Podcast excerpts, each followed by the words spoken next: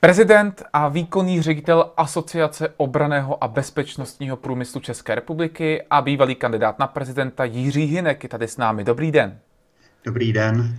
Eh, pane Hinku, vy jste za svou kariéru prošel mnohými manažerskými pozicemi. Začal jste jako vývojový pracovník v Tesla Kolín, což mi sedí na obor matematická informatika, teoretická kybernetika a teorie systémů. Jak se ale do těchto oborů a pozic především v oborech výpočetní techniky, softwaru i automobilového průmyslu eh, či pozic v bezpečnostních firmách, tak jak do toho zapadá titul doktor přírodních věd, který jste tež absolvoval? Tak já jsem získal titul doktor přírodních věd na Matematicko-fyzikální fakultě oboru matematická informatika, teorie systémů a teoretická kybernetika. A e, jako věd, spousta mých spolužáků jsem začínal v oblasti informačních technologií programovat. E, nejdřív to byly řídící systémy v oblasti výroby, Později, zvlášť po roce 89, kdy eh, vznikalo řada nových firm a měli zájem mít systémy ekonomické a obchodní, tak jsme začali dodávat eh, systémy, které by těmto firmám eh, pomohly fungovat lépe než po staru s tuškou a papírem. A při té příležitosti jsme zjišťovali, ještě s dvěma společníky jsme založili firmu, jsme zjišťovali, že je potřeba nejenom nasadit e, vypočetní techniku, ale i změnit trochu systém řízení, vnímání, posílit obchod a začali jsme dělat takové organizační poradenství. No a když jsem vlastně těm různým ředitelům eh, říkal, jak mají řídit, tak už byl krouček jenom k tomu začít řídit sám. A e, pak už jsem se nikdy vlastně k té informatice nevrátil jasně. Eh, jaký, nebo jste vědou, vedoucím stále delegace České republiky při poradní skupině NATO pro průmysl, eh, poradní skupině NATO pro otázky spolupráce v obraně bezpečnostním eh, průmyslu členských zemí. Já to takhle představu, protože těch skupin, nejenom NATO, ale i jiných různých mezinárodních organizací je tolik, že aby se v tom běžný smrtelník vyznal, je vlastně možnost pro běžného smrtelníka, aby se vyznal v těch různých agenturách, poradních skupinách těch organizací, ať je to NATO nebo Evropská unie? Jste schopni se v tom sám třeba vyznat?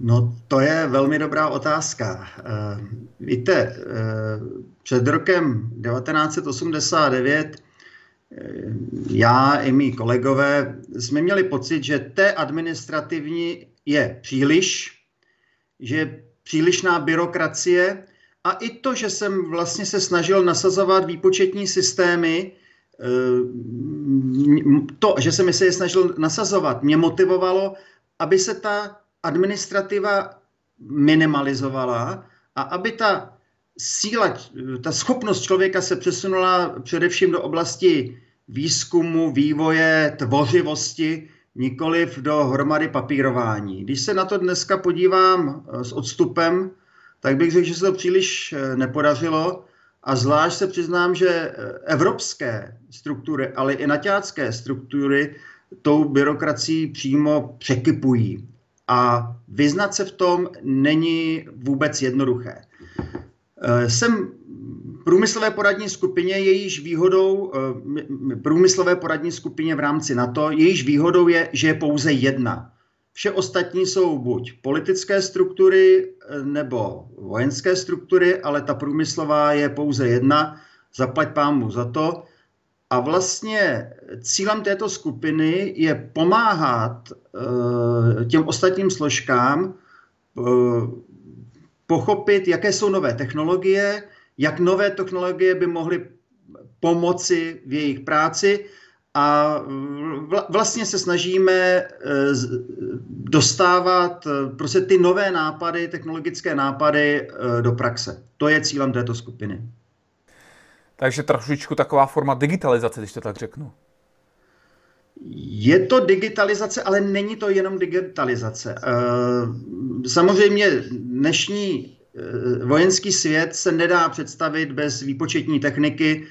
Eh, chytré systémy vás provází všude ale je to i, je to i o tom umět umět prostě pracovat s informacemi, umět je rychle vyhodnotit, umět k tomu zvolit hodné systémy, umět rychle reagovat. Není to jenom o té digitalizaci. Ta je pomocníkem, ale samozřejmě není samospasitelná.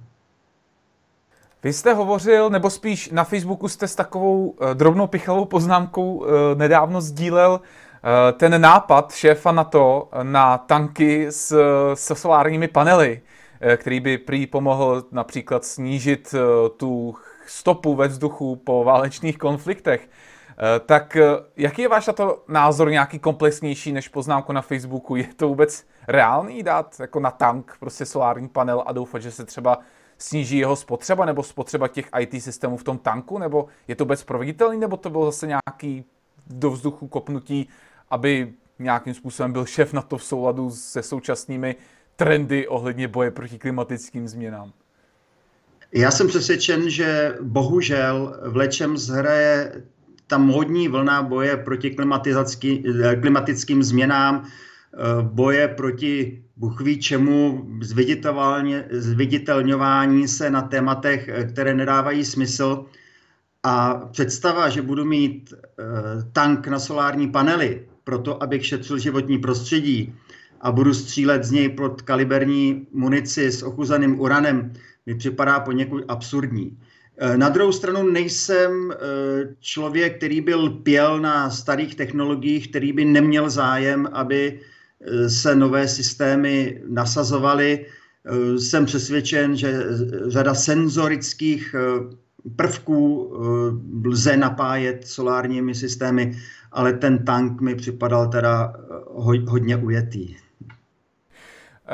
Myslíte si, když má, víme, že jako na to má spoustu kritiků, tak kolik kritiků by asi nazbírala například eh, některými politiky zmiňovaná a chystaná euroarmáda, nebo armáda, nebo nějaká smlouva armád členských států Evropské unie a byla by teoreticky podle vás možnou alternativou na to, nebo by to jen doplňovalo? Či byste byl úplně proti? Já jsem rád, eh, že na to nějakým způsobem funguje a nechápu, proč eh, najednou tady eh, je jakási alternativa, která se tváří jako Evropská armáda. Kdyby evropské země vlastní ozbrojené síly financovaly tak, jak je mají financovat, kdyby je měli vyzbrojené a vycvičené tak, jak je potřeba, nepotřebovali by vymýšlet žádnou euroarmádu. Já si myslím, že je to takový úkrok stranou, aby se vyhnuli domácí kritice, že e, ignorují vlastní ozbrojené síly, tak vymýšlí projekt, který je předem odsouzen k zániku.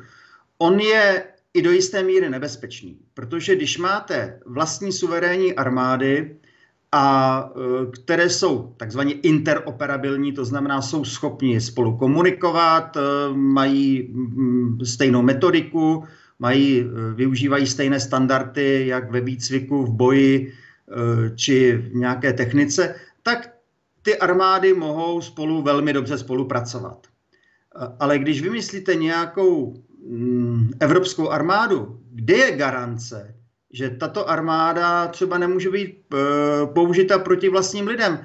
V případě, že v Katalánsku budou demonstrace, které se budou vymykat kontrole a španělské ozbrojené síly nebudou chtít zasahovat, no tak se poslo, pošlou uh, ozbrojené síly od někud třeba ze severu, které uh, zasáhnout mohou. Z tohoto pohledu já považuji za evropskou armádu, evropskou armádu za velký hazard a doporučil bych vládcům evropských zemí, ať se starají o vlastní ozbrojené síly, ať je mají kvalitní, ať je mají dobře vycvičené, vyzbrojené, ať mají dostatečné zálohy a ať spolu ty země zájemně spolupracují. Ale ať nevymýšlí projekty, které budou stát hromadu peněz, jsou riskantní a ve skutečnosti nedávají žádný smysl, což evropská armáda opravdu e, smysl nedává.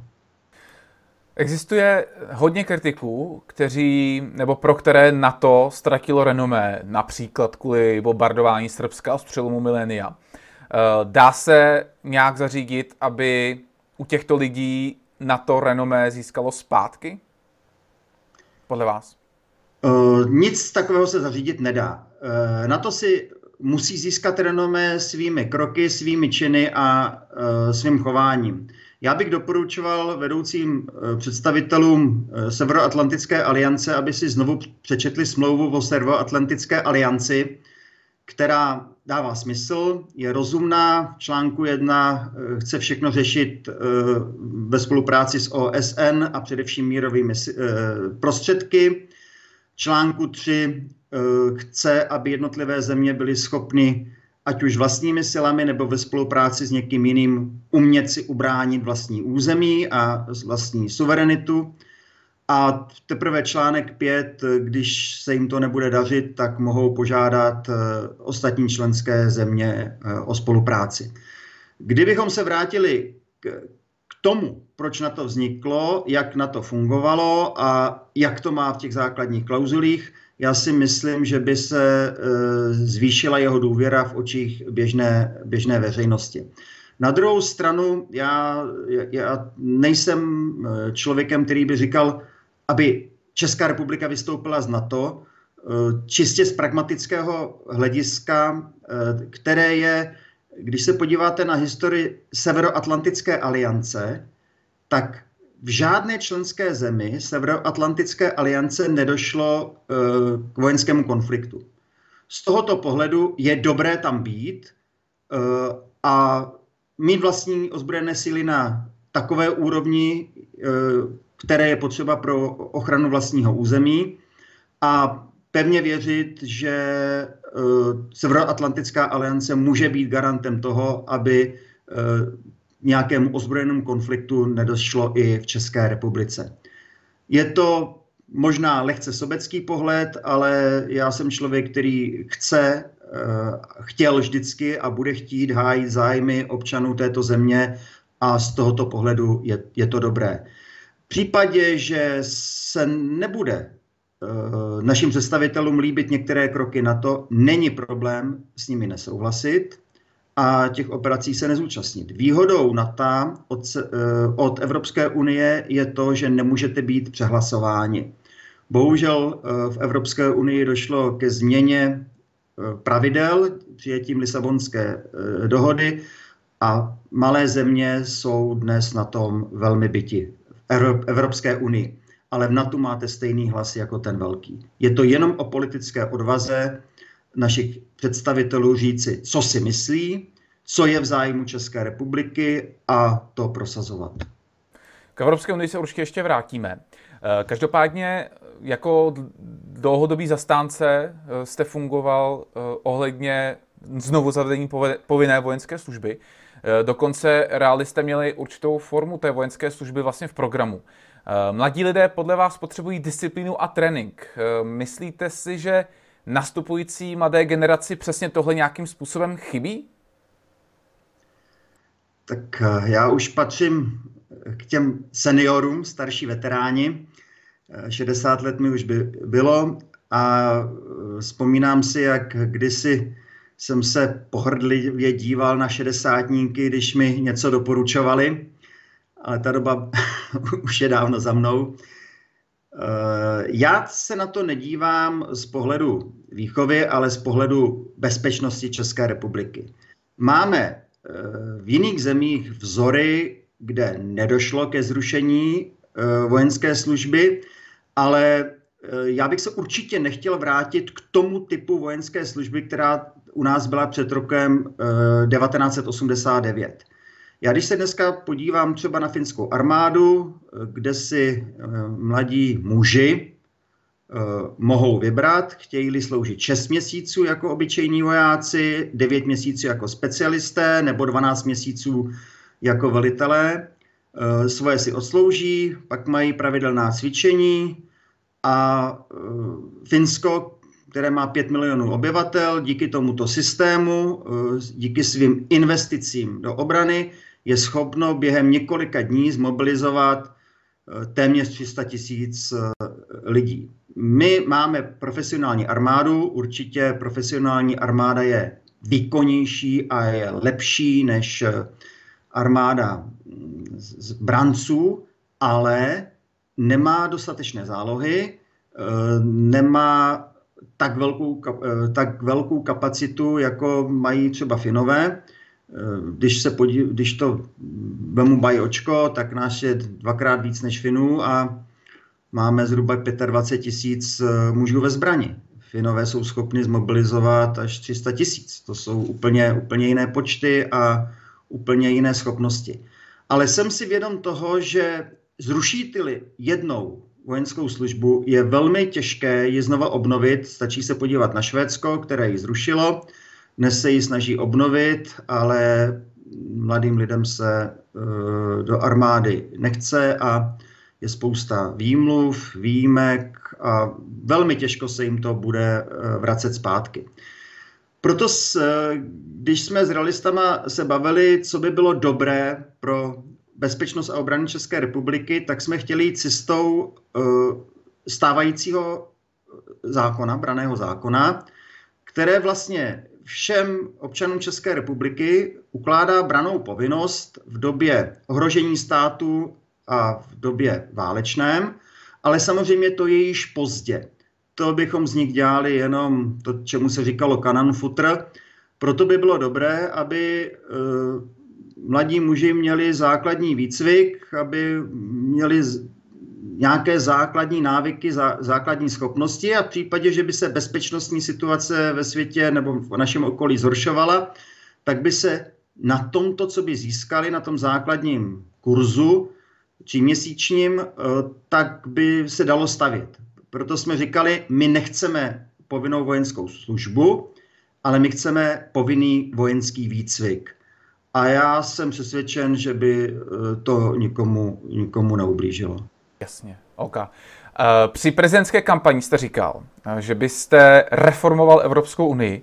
Například ale po referendu ve Velké Británii, nebo spíš před ním, byli evropští úředníci vlastně plní těch slibů o tom, jak bude se reformovat, jak se bude měnit a tak dále. A v podstatě hmm. nic se nastalo.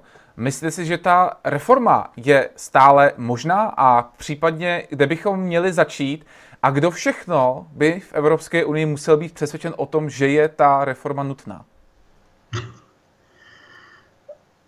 Je to vysoce kvalifikovaná otázka. Po Lisabonu se bude horko těžko Evropská unie reformovat. Na druhou stranu je velmi obtížné, eh, nakonec vidíme to i na Velké Británii, z Evropské unie odcházet. Já jsem přesvědčen, že základ reformy je přestat být pokrytec, myslím tím naše politiky, a začít říkat, je v zájmu naší země, aby to bylo takto. A my na tom trváme. Získávat spojence z jiných nespokojených zemí a pak je šance Eh, že Evropská unie projde něčím, eh, co vytvoří z ní jakoby souznění, že lidé budou chtít nadále být v Evropské unii. Ale způsob, jakým dneska Evropská unie je řízena, jakým je vedena, tento direktivní způsob, který je tak podobný tomu, co jsme si zažívali v dobách socialismu, jednání ve stylu držte hubu a krok, nebo sliby, my vám dáme nějaké prostředky, ale ve skutečnosti Evropská unie žádné prostředky netvoří, ona je pouze přerozděluje. To jsou peníze eh, občanů z Evropské unie, které jsou přerozdělovány, ale eh, žádné hodnoty Evropská unie vlastně netvoří. Nebo evropští úředníci, abych byl konkrétní. A jestliže tento diktát a tato arogance moci a neochota poslouchat, co si lidi myslí, bude pokračovat, tak není potřeba z Unie vystupovat, protože ona se rozpadne sama. Což není úplně dobře. Možná já jsem teda velký euroskeptik, eh, ale eh, Evropská unie na začátku byl velmi dobrý nápad. Nakonec eh, myslím, že to byla reakce i na to, co se odehrávalo během druhé světové války a ono je lepší se spolu bavit, než spolu válčit, ale stal se z toho diktát úředníků a Eh, ta byrokracie je, je dneska tak obrovská, že, že jsem přesvědčen, že už jednotlivé členské státy nejsou schopny ufinancovat eh, ten aparát, který dneska v Unii je. A hlavně je to obrovská armáda. Když si vlastně vezmu, že v Evropské, Evropské komisi pracuje přes 30 tisíc vlastně anonymních úředníků a my tam známe jenom 27 opravdu těch eh, komisařů a ti vymýšlí eh, neskutečný zákazy. Loboval jste v minulosti a ještě hodně jste proti tomu omezování zbraní, což Evropská unie nyní tlačí přes zákaz olova, eh, nebo ten Green Deal, který teď je též na programu i v rámci toho takzvaného záchranného balíčku. Eh, jaká si myslíte, že je motivace těchto nejenom komisařů, ale i úředníků kolem nich, aby vydávali takovýhle nesmysly? To přece musí někdo vědět z nich, že to, co vydávají, zrovna se buď nebude lidem líbit, anebo to třeba nedává smysl. Nebo je to už jenom tím, že jsou odtržení od reality? Tak eh, existuje Parkinsonovo pravidlo, které říká, že každý úřad, který má více než 100 zaměstnanců, už nepotřebuje poskytovat služby nikomu dalšímu a vystačí si sám sobě. A sám jste říkal, že tam 30 tisíc úředníků, jejíž jediným cílem je, aby byli vidět, byli v médiích, protože dnes je to velmi důležité, aby něco tvořili, aby vykazovali hromadu papíru, od toho mají počítače, takže to se jim dělá velice snadno, aby prokazovali, že vykonávají nějakou činnost, protože pak jim bude přidán počet podřízených, tím se zvedne jejich platová třída. Takže takové ty drobné sobecko-úřednické zájmy eh, potom vám vytvoří armádu eh, byrokratů produkujících neskutečné množství směrnic, nařízení, regulací, které snad ani nikdo nemůže uh, myslet, nejenom myslet vážně, ale nejsou ani implementovatelné. No a do toho stačí, když tam bude nějaká mm, takový ten uh, levicově fanatický myšlenkový pochod, nenávist vůči zbraním, nenávist, já nevím, vůči všemu, snaha vše řídit, vše regulovat a, a máte vystaráno. Samozřejmě, co se týče eh, těch k zákonů a směrnic, které směřují k oslabení eh, množství zbraní mezi lidmi, ty jsou jednoznačně, sám jste to zmínil, úplný zákaz olova připravovaný, zne, eh, snahou znepřístupnit lidem, běžným občanům zbraně, Všimněte si, že to dělali vždycky diktatury, nikdy to nedělali demokracie. Naopak, demokracie si svých občanů vážili a ponechávali jim svobody, kdežto diktatury ty svobody uh, ubírali a omezovali. A uh, v diktaturách bylo téměř nemožné, aby běžný občan vlastnil zbraň.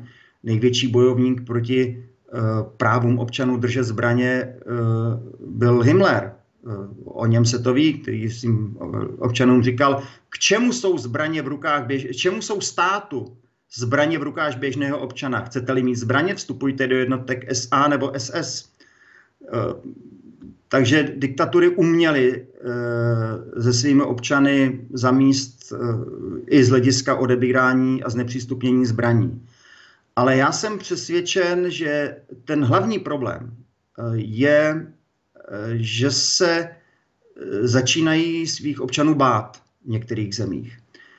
Částečně oprávněně e, a souvisí to i s migrací. A podívejte se na takový modelový příklad, který může nastat.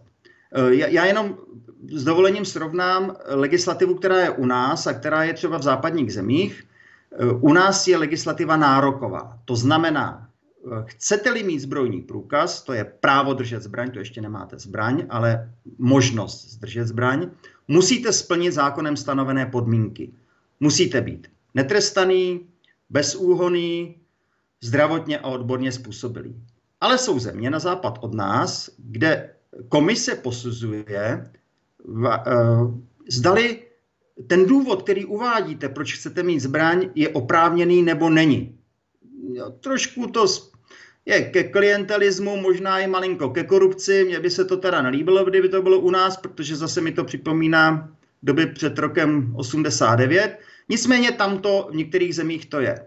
A teď si představte, že tam přijde nějaký přistěhovalec, eh, jiné barvy pleti, než je světlá, řekne, že chce mít zbraň, eh, komise se pojá do papíru, řekne, hele, má tady prohřešky, je trestaný a řekne, že mu tuto zbraň nedá. ten moment se rozhoří mediální válka, poškozený, že jo, až do nějakých absurdit typu Black Lives Matter a poklekávání a, a, a těchto šíleností. A toho se ty komise bojí. Není lepší všem lidem zakázat zbraně a oni budou bez problémů. A já si myslím, že to je jeden z důvodů, proč je tak velký tlak uh, ze strany především Francie na, na ozbrojování běžných občanů v celé Evropské unii. Mm, působíte, eh, to je jenom můj dojem teďkon, na mě tak, že byste asi nebyl úplně ten zastánce, že byste teď hned to hodil pro ten Czexit. Nevím, nechci od, od vás uh, rýpat odpověď, protože uh, jste to nikdy neuvedl. Můžete to klidně přiznat, jestli jo nebo ne, ale až, až hned tak se zeptám. Protože mě by zajímalo hlavně to, kde by měl podle vás být ten bod zlomu. Pokud tekon ještě někdo Eh, je velký euroskeptik, ale pořád si jako říká, že by ten Czexit nebyl úplně správný, tak eh, kam až by měl pustit Evropskou unii v těch všech zákazech, směrnicích a podobně, než by se dostal k tomu dobrý, je pozdě na to, aby se rozpadala, je čas prostě to hodit na Czexit. Já jsem uh, už dosti, jsem ve věku, kdy bych potlačoval víc emoce a více používal rozum.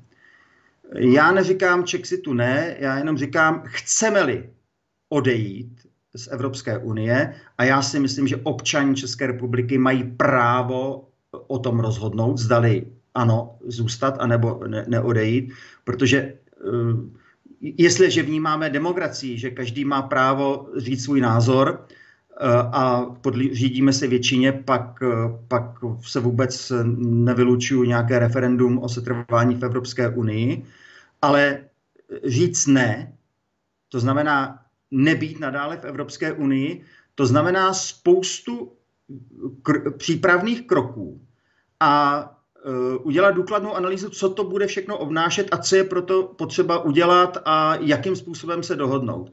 Je to velice komplikovaný, složitý rozvod a je dobré ten rozvod mít připravený a, uh, a udělat ho dobře. Aby v tom nebyly emoce, protože od emocí je velmi blízko k nenávisti a od nenávisti je velmi blízko k válce. A já jsem určitě ten poslední, kdo by si válku přál. Ale na ten rozvod je potřeba být připraven kdykoliv. Proto by naši politici měli připravovat eh, variantu, co by to pro nás znamenalo, nebýt Evropské unii, říct to lidem, držet se maximální samostatnosti, soběstačnosti, nenechat si do toho úplně tak mluvit. A eh, víte, co nás vlastně přinutí plnit nařízení z Bruselu? Teď Evropská unie nemá armádu, aby nás obsadila. Teď eh, máme pořád vlastní suverenitu, vlastní, eh, vlastní schopnosti, eh, soběstačnost. Říkejme ty věci tak, jak je vidíme, říkejme to, co je v našem národním zájmu a to prosazujme. A nikdo nám nemůže vnutit to, aby vlastně z našeho parlamentu se stal jenom úřad, který bude zvedat ruku ze slovy schválili to v Evropském parlamentu, musí, my to musíme přijmout. Pak jaká, jakou máme samostatnost a suverenitu? Tak, takže jestli náhodou spíš problém eh, z vašeho pohledu netkví tolik v Bruselu, který si v úvozovkách může dělat, co chce, ale i v našich poslancích, kteří proto bezmyšlenkovitě zvedají ruce. Já si nemyslím úplně, že je to v našich poslancích. Eh, mnohí, mnozí to nevnímají a říkají, ne, nebo když to vnímají, říkají, no já když pro to ruku nezvednu, tak vlastně ublízím České republice. Ne. Možná to bude ekonomicky ne pro nás příznivé, ale přece si nenecháte vzít svobodu za nějaký úplatek. To já bych si ji nenechal vzít nikdy. Prostě svoboda, e, já si ta pamatuju, jak to bylo před rokem 89 a e, nechci, nechci, aby když někdo dřív nařizoval z východu, aby nám dneska někdo nařizoval ze západu kvůli tomu se tady nedemonstrovalo. To mě zajímalo, Co si myslíte o lidech, kteří, když někdo fakt hodně skritizuje Evropskou unii, tak začnou s těmi ruskými šváby, patříme na západ, když ne EU, tak jenom Rusko, tak, je, tak eh, asi s nimi nesouhlasíte patrně z toho, z toho, co říkáte. Tak co si mám myslet o nich? Je to nějaký způsob, jak oni se drží ve své pravdě, nebo jsou podle vás, mají nějaký vyšší význam, že mají nějaký snad i příkazy nebo uh, instrukce od někoho to hnát na tuhle tu notičku toho protiruského a prozápadního smýšlení? Je to kombinace. Eh, samozřejmě máme zde politiky, kteří nemají žádné smysluplné téma, tak jediné téma, které jsou schopni říct, je, že je potřeba zrušit komunistickou stranu, což mi připadá, že ji mohli teda, když ji chtěli zrušit, tak ji mohli roce, zrušit v roce 1990 nebo 91 a dneska ji rušit eh, je až, až téměř legrační. Eh, nemají žádné téma, tak eh, pěstičkou přes plot nadávají Putinovi, ale říkají si zaplať pámu, že jsou mezi námi ještě jiné, jiné země jsou vysloveně směšný. Nakonec podívejte se, já jsem kritizoval eh, embargo vůči Rusku. Já jsem ho nekritizoval proto, že bych byl nějaký rusofil a, a Rusko miloval. Já miluju vlastní vlast a vlastní zemi, kterou je Česká republika a proto bych udělal všechno. Ale musíme přece prosazovat to, co je v našem národním zájmu. A ne to, že pár politiků v Evropské unii se zviditelnilo a že uh, udělalo gesto, které ve skutečnosti Rusko nijak neoslabilo. Posílilo tam pozici Putina. Jediné, co poškodilo, bylo ekonomické zájmy uh, řady českých výrobců. Já mám dost známý ve Finsku uh, a Finové jsou pro mě takovou tou zemí, kterou považuji za, za, za, možná částečně bychom ji mohli mít za vzor. Oni jsou velký vlastenci, eh, moje neteř se tam provdala, její manžel byl v armádě, vybral si 12-měsíční vojenskou službu a když jsem se ho na to ptal, proč si nevybral 6-měsíční, on řekl, jak by se na mě dívali moji kamarádi, kdybych si vybral tu snažší cestu.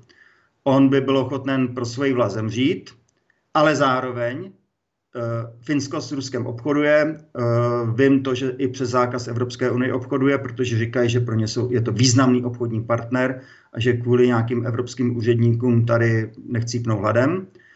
A eh, v médiích nenajdete jediný článek, který by napadal Rusko, nebo že by nějaký přihlouplý starosta nějaké obce jel multikáru na ruskou ambasádu, ale kdyby se písklo, tak sednou do vojenské techniky, eh, nastoupí na pozice a svoji vlast budou bránit.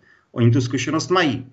A to já si myslím, že takhle by se měli chovat občané. Eh, ne taková ta planá gesta přes dva ploty a vyhrožování, ale eh, být připraven, kdyby se náhodou něco stalo, ale zároveň se chovat velmi korektně a dělat vše pro, pro Českou republiku.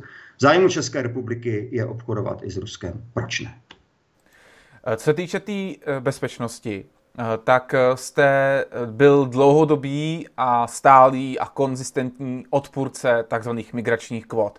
A jedním z těch důvodů pro vás je tzv. politický islám. Jaký je podle vás rozdíl mezi tím politickým a nepolitickým islámem? Může na první pohled běžný občan rozeznat politicky a nepoliticky smýšlejícího muslima? Velice těžko se odlišuje eh, běžný islám od politického, protože ve skutečnosti eh, z těch základních dokumentů islámu eh, vychází politická moc. Jediný, kdo si s tím uměl tak trochu poradit, byl Atatürk v Turecku, který striktně oddělil moc udělal vlastně z Turecka velmi islámské země, sekulární stát, choval se jako diktátor, ale on by to jinak eh, nedokázal, on byl diktátor a proto Turecko udělal eh, hodně moc, protože ze zaostalé osmánské říše vybudoval relativně moderní stát. A je to velmi obtížné, protože sám islám ve své podstatě eh, má snahu získat politickou moc, A co je pro mě ale na, na islámském náboženství špatné, že vlastně popírá ty základní principy, které jsou dány u nás základní listinou práv a svobod. V islámu si nejsou všichni občané rovně před zákonem, protože jiné postavení mají věřící a jiné mají nevěřící. Není rovnost před zákonem mužů a žen. No tak teď eh, samo to náboženství jde vlastně proti základním principům, eh, který tvoří naše hodnoty, evropské hodnoty. Takže z tohoto pohledu musíme být na to velmi, velmi citliví. A eh, já neřízenou migraci, tak jak dneska, nebo jak probíhala a probíhá a bude probíhat, považuji za obrovské bezpečnostní riziko. Když se na čtyři oči sednete s lidmi z bezpečnostních složek ve Francii, při láhvince vína večer, tak se dozvídáte tak otřesné věci, které oni nemohou říct nahlas, protože by okamžitě skončili ať už u policie nebo v armádě. Uh, hodně z těchto důstojníků začíná inklinovat uh, k opačnému uh, riziku a to ke krajní pravici, protože vidí, že jejich vlády nejsou schopny řešit bezpečnostní situaci. Eh, jsou tam čtvrtě, kde přestává platit eh, právo, protože tam platí, vlast, mají vlastní právo a vlastní výklad. Tam policie mnohdy nechodí ani ve dne, na tož v noci. Eh, takže vidím, co se prostě děje v okolních zemí a, a, a nepřeju si, aby to bylo u nás a nepřeju si to hlavně kvůli mým dětem. Jasně, chápu. Vy jste narazil na to, o čem se nesmí mluvit, a to je součást, možná i tak trochu jste mi nahrál na další otázku, přestože ji mám přichystanou dopředu. Uh, ohledně totiž kvot uh, bychom mohli trošičku narazit na migrační pakt. Uh, v době, kdy vyšel, tak média, včetně například i veřejnoprávního českého rozhlasu, vydávali články, kde se uvádělo, že žádná země již nebude nucená přijímat uprchlíky. Když jsem si však ono znění v angličtině toho migračního paktu přečetl a přečetli si ho i další, například Marian Kechlibar, tak je to opět pesí trničku sežral, neboli opět tam je jakási klička, která v určitých případech donutí stát nebo se pokusí donutit stát přijmout ty migranty opět podle těch samých kvót, jaké byly v podstatě v roce 2015. A teď k té otázce. Není takovýto, dejme tomu, manipulativní novinářský výkon, kterých je opravdu hodně, až, ať je to zatelování určitých informací nebo překrucování tady těchto informací, například o migračním paktu, též součástí nějakého komplexního, a když to řeknu fakt teď tvrdě a hnusně, bezpečnostního rizika pro stát?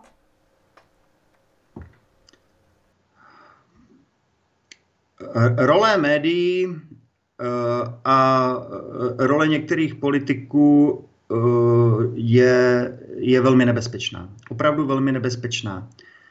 Eh, evropští úředníci postupují metodou, my tomu říkáme eh, krájení salámu. Kolečko po kolečku vždycky ukrojíte, až celý salám se sní. A takhle přistupují k těm jednotlivým omezením, pravidl, eh, zpřísňováním pravidel, nařizování a direkce. Když zjistí, že narazí na velký odpor, prohlásí oponenty, že nemají informace, že to tak nebylo myšleno. Já bych jako příklad uvedl eh, připravovaný úplný zákaz olova.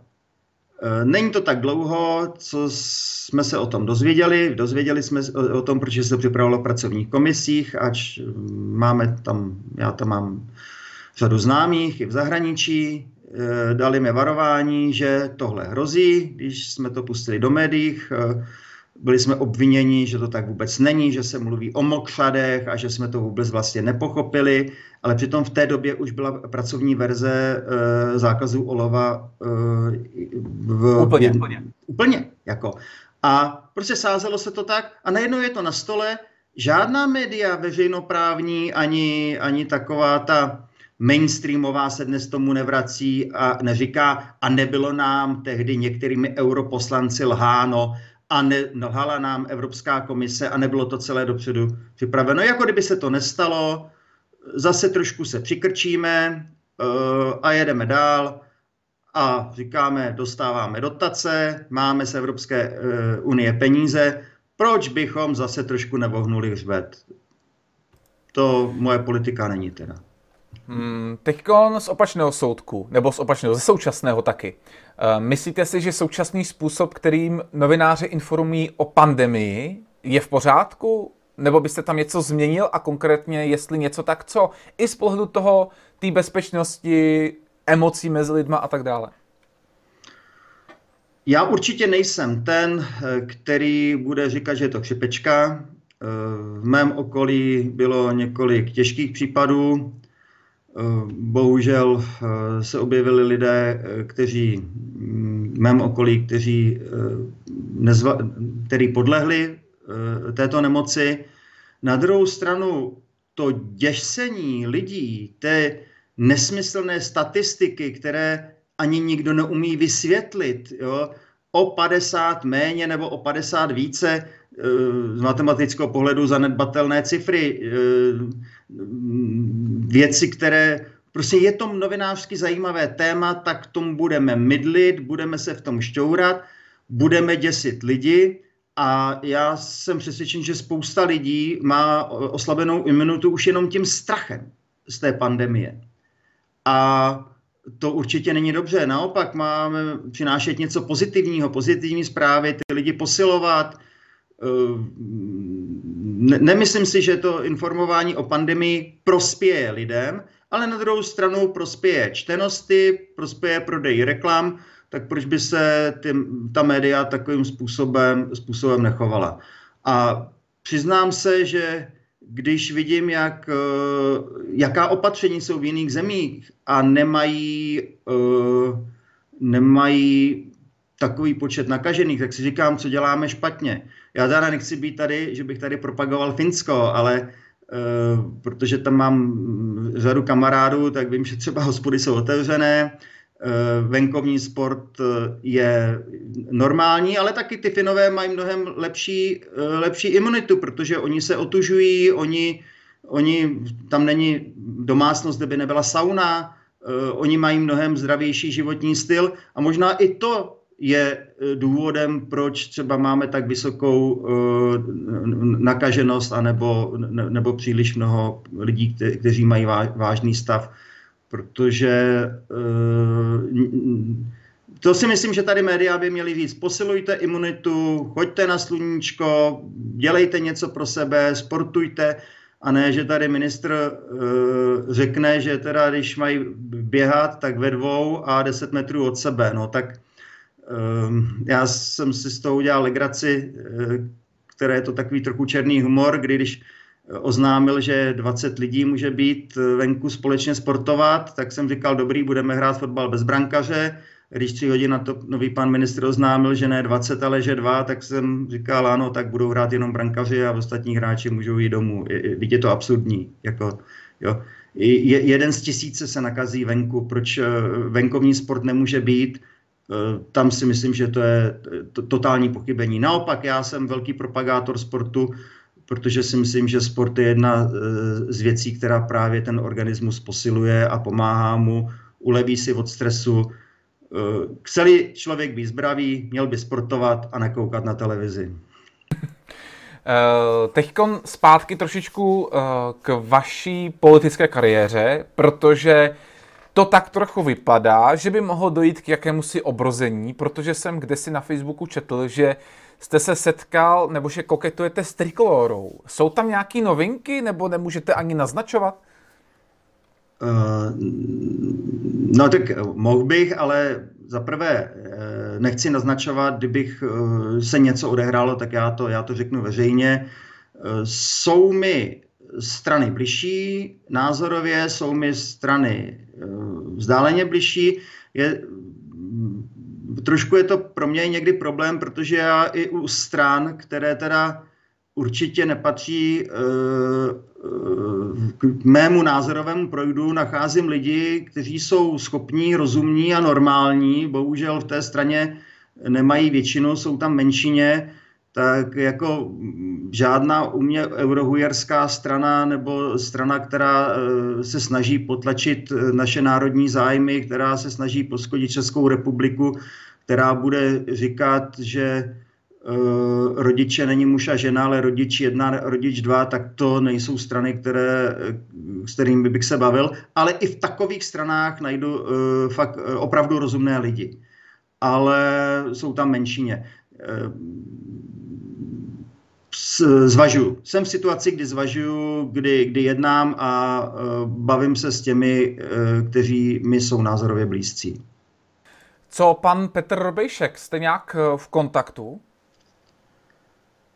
Byli jsme v kontaktu, ale díky uh, koronaviru, tak s tím cestováním je to teď tak nějak uh, na levačku. Já doufám, že až se to zase uvolní, že, že si klub bývalých realistů někde se sedne u piva a probereme naše pohledy na, na svět, eh, pohledy na to, co se prostě okolo nás děje.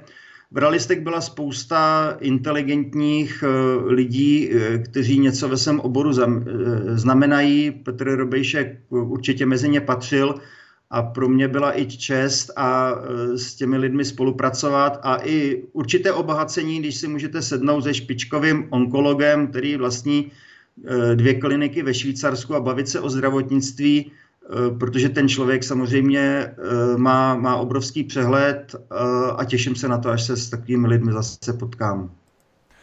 Uh, sdílel jste taky na Facebooku uh, váš retweet toho, té šílenosti od Tomáše Lecera vůči Haně Lipovské, odchovance CNN a České televize. Uh, řekl jste něco, že to je hulvátů král. Teď vám dám možná prostor, abyste zkusil reagovat trošičku šířeji, pokud chcete, anebo poradit, jak na něj mají reagovat lidi. Já se přiznám, že já se snažím na takové věci nereagovat. Eh, těch důvodů je, je několik. Jeden z těch, že nechci takovým lidem dávat mediální prostor, protože eh, řada z nich to dělá právě proto, aby dostali mediální prostor a pak jsou známí. Na druhou stranu eh, to spojení, které bylo použito, bylo, to nebylo ani urážlivé, to bylo ohavné a nenávistné, vysloveně nenávistné. A úplně jedno, kdo je na té druhé straně. Eh, a bylo psané. Někdo mi reagoval na Facebooku, že, mu to, že řekl, že mu to ulítlo. Eh, když hrajete fotbal a řeknete zprosté slovo, tak, tak vám to ulítne, protože prostě jste v emocích to. Ale když to píšete, tak vám to neulítlo. Tak to prostě z vás čiší nenávist. A eh, to, to, to spojení bylo tak, tak zahranou, protože to nesnad, říkám, to nebylo ani zprosté, jo, to, to, to bylo nenávistné a to vůbec eh, Může si, to, může si to napsat, já jsem pro svobodu slova, ať si to napíše, ale ať si za to nese své důsledky. U mě ten člověk mm, ne nula, to je minus, minus tisíc. U mě skončil. Uh, narazím, narazil jsem na to možná tak trochu schválně, protože jako člověk, co se pohybuje i v oboru, dejme tomu bezpečnosti, byste mohl znát názor na to, eh, jak si člověk může pořídit ochranku. Protože já jsem opravdu v souvislosti třeba s paní Lipovskou z radní České televize slyšel, že si ona přivedla policejní ochranku na radu České televize, ale pochybuji o tom, že občan může jen tak zavolat na policii a říct, potřebuji dva muže, eh, jdu jednat do televize a cítím se ohrožena. Eh, my, máte nějaký pohled do toho, co všechno potřebuje policie na to, aby někomu přidělala ochranku? Policie zváží všechny okolnosti, které k, tomu, eh, k té záležitosti jsou, vyhodnotí bezpečnostní riziko a pak se ona rozhodne. To není o vůli jednoho člověka. Ale já bych tady opravdu oddělil, eh, že to byla paní Lipovská, že s ní byli nějaký policisté a nenávistný výrok eh, toho, toho člověka, který to oni napsal. To, to, to vůbec spolu nesouvisí. To, kdyby tam přišla po rukách a, a, a tancovala tam na hlavě, to prostě není, není podstatné. A mohl by to být kdokoliv jiný. Se, to spojení, které bylo použito, je tak zahranou, že, že je to špatně. A nepřijde, nebo neměl by nám to přijít jako trošičku zvláštní, že tady ten člověk po leta pracoval ve dvou obrovských televizích, v CNN a České televizi? Co si má o tom pak člověk myslet, že jo? No, tak uh, to je záležitost personální politiky těchto televizí. No. Koho si do svých řad, řad vyberou, to, to prostě tak, to, to, to, to je jejich záležitost. Každý občan si udělá svůj názor. Jasně. Jste pro kvóty na podíl českých potravin v některých obchodech, které se znovu projednávají ve sněmovně. Některým pravičákům, kteří by třeba i s náma dvěma souhlasili v mnohých věcech, i v euroskepticismu, i ve všem, tak eh, těmto přijde jako čistě levicová záležitost a už z podstaty věcí to odmítají. Jak jste na tom vy? Já jsem člověk, který je opravdu víc doprava, protože eh, k, Ono, neříkám, že to tak bylo vždycky. Ono se říká, že kdo mládí nebyl levičák, nemá srdce a kdo ve stáří nebyl pravičák, nemá rozum. A eh, já eh, si myslím, že přílišná regulace a přílišná byrokracie je ke škodě. Ale, a teď řeknu ale, je jedna jediná výjimka a to je bezpečnost. Eh, já osobně potraviny považuji za klíčový prvek eh, vlastní soběstačnost v potravinách, vlastní bezpečnosti. Nakonec k čemu vám budou vojáci eh, nebo mobilizace celého národa, když jim dáte do rukou zbraně a za tři dny jim dojde chleba, tak se můžou zdát. Z tohoto pohledu jsem přesvědčen, že je potřeba podporovat vlastní domácí zemědělství, Eh, nesmysl, ne, ne, nepřevážet nesmyslně eh, věci z místa A na místo B, a, eh, ale tak, jak to bylo uděláno, myslím si, že to bylo za prvé nešťastně za druhé to nebylo vůbec komunikováno. A myslím si, že i některý způsob, jakým, jakým je subvencovaná zemědělská politika v některých zemích Evropské unie, Eh, je, je to na škodu. Je to na škodu. Já si dovolím jeden takový eh, téměř humorný příklad. Je to před pár lety, kupoval, měl jsem za úkol koupit v obchodě eh, chleba, toustový chleba. Zhruba necelých 10 kilometrů od toho obchodu je pekárna firmy Penam, od které jsem kupoval tento toustový chleba. A na tom toustovém chlebu bylo napsáno že obilí bylo sklizeno na Slovensku a chleba byl upečen v Maďarsku.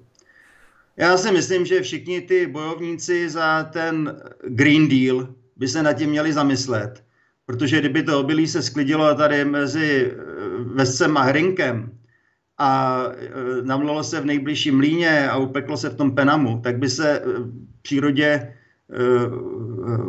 dělalo mnohem lépe, než když eh, šílená Greta plave plachetnicí přes moře a při, eh, přijímají to všechny televize.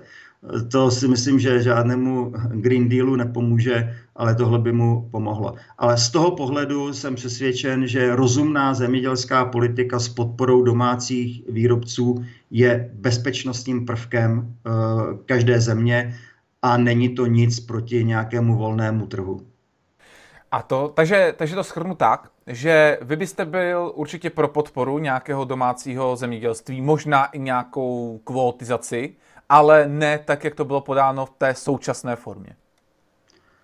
Já jsem přesvědčen, že já, já jsem měl možnost se na to dívat, eh, že to bylo zase trošku uh, gesto pro média. Já, bych, uh, já si myslím, že je potřeba definovat základní potraviny, říct, že ty základní potraviny, které jsou eh, pro uchování, řekněme, nějakého eh, schopnosti přežít, eh, jsou ty potraviny, které u nás budou podporovány a vyšlo by nám, co, co je potřeba dělat. A ne, že řeknete nějaká procenta, pak ve finále vám z toho může vyjít, že je to řepkový olej. Jo, to asi není to, to co bych chtěl. Co byste eh, na závěr vzkázal eh, pravicovému voliči před podzimními volbami, kdy já, teda osobně jako pravicový volič, nějakým způsobem ztrácím jednu stranu za druhou, kdy třeba jedna nejmenovaná strana začínající na O končí na S, její zkratka se spojí s jinou stranou, která mi úplně pravicová nepřijde, takže mi odpadne ta menšinová část těch členů, kteří pravicově smýšlejí a nemůžu je volit, dokud budou společně s těmi druhými a eh, další pravicová strana má preference naprosto na hranici toho, že projdou do sněmovny. Osobně já třeba nemám problém s tím volit stranu, která nemá moc šancí, ale jak je to s lidmi, kteří nechtějí, aby jejich hlas v úvozovkách propadl nějakému, dá se říct, outsiderovi nebo někomu, komu hrozí, že neprojde do té sněmovny. Tak jak má ten člověk uvažovat? Uvažovat rozumem a volit srdcem. To je ten nejlepší návod. Máme demokracii, po volbách hodně lidí bude nadávat, bude říkat, že takhle to nechtělo, ale rozhodli i oni. Rozhodli třeba tím, že, se, že řekli, že nedají to straně, která nemá šanci, protože nechcí, aby propadnul hlas a tím pádem dají to menšímu zlu a to menší zlo se může ukázat, že je ve finále větším zlem. Já budu volit bez ohledu na to, eh, jak budou vypadat předvolební průzkumy, protože sám vím, že předvolebními průzkumy se dá ledat co ovlivnit. Ovlivní se třeba to, kdo se dostane do hlavních zpravodajských pořadů, kdo se tam nedostane.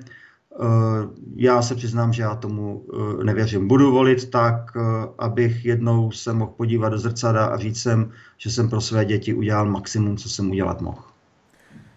Na to se s vámi shodnu, já budu dělat úplně to samé, jako jsem dělal i do posud. Prezident a výkonný ředitel Asociace obraného a bezpečnostního průmyslu České republiky a bývalý kandidát na prezidenta Jiří Hinek byl naším hostem a já vám děkuji. Naschledanou. Já děkuji za pozvání a taky naschledanou.